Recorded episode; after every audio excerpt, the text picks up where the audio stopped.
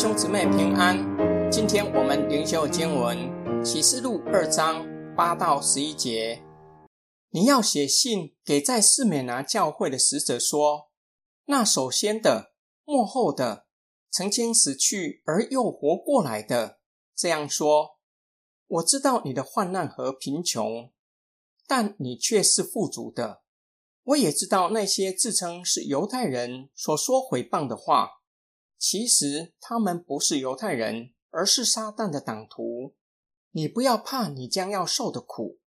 看呐，魔鬼将你们中间几个人下在监里，叫你们受试炼。你们要受患难十天，你要忠心至死，我就把那生命的冠冕赐给你。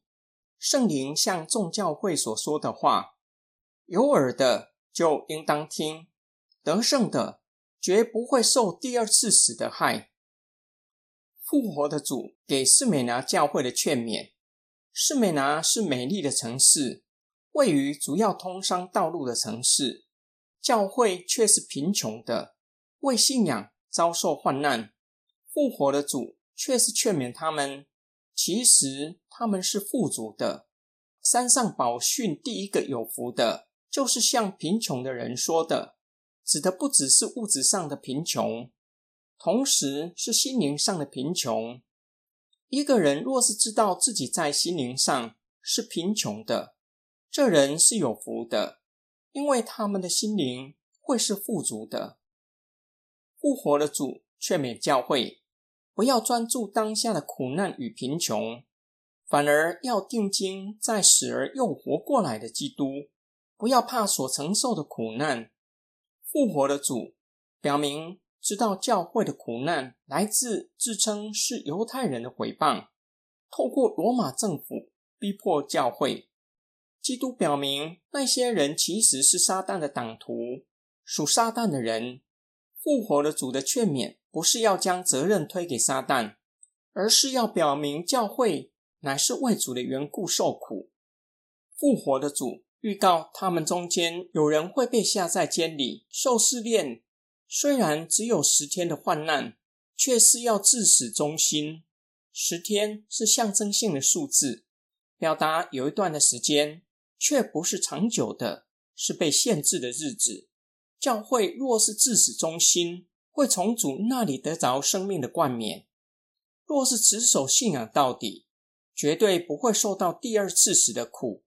指将来永远的审判，处于永死的光景，被下在地狱里，与上帝永远的隔绝。今天经文的默想跟祷告：假如有一天在上掌权者下一道命令，任何人只要承认耶稣是主，是永生神的儿子，将会没收他的财产，我还是会承认耶稣是主吗？这是士美拿教会所面对的苦难。也是他们成为贫穷的原因。想一想，若是一位二十一世纪教导成功神学的牧师坐时空机器回到过去，站在士美拿教会的讲台传讲成功神学，会不会显得格格不入？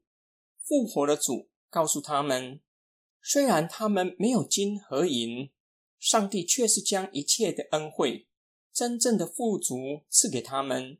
使他们成为富足的人，也就是将耶稣基督赐给他们，叫信靠耶稣基督的人成为真正富足的。保罗告诉菲利比的弟兄姐妹：“我知道怎样处卑贱，也知道怎样处丰富，或饱足，或饥饿，或有余，或缺乏，谁是谁在，我都得了秘诀。我靠着那家给我力量的，凡事都能做。”感谢神，这世代的基督徒相当幸福。我们居住在台湾这块土地寄居，应当向神献上感恩。没有因为信仰受逼迫，更是很难想象为信仰受逼迫到流血的地步是怎样的光景。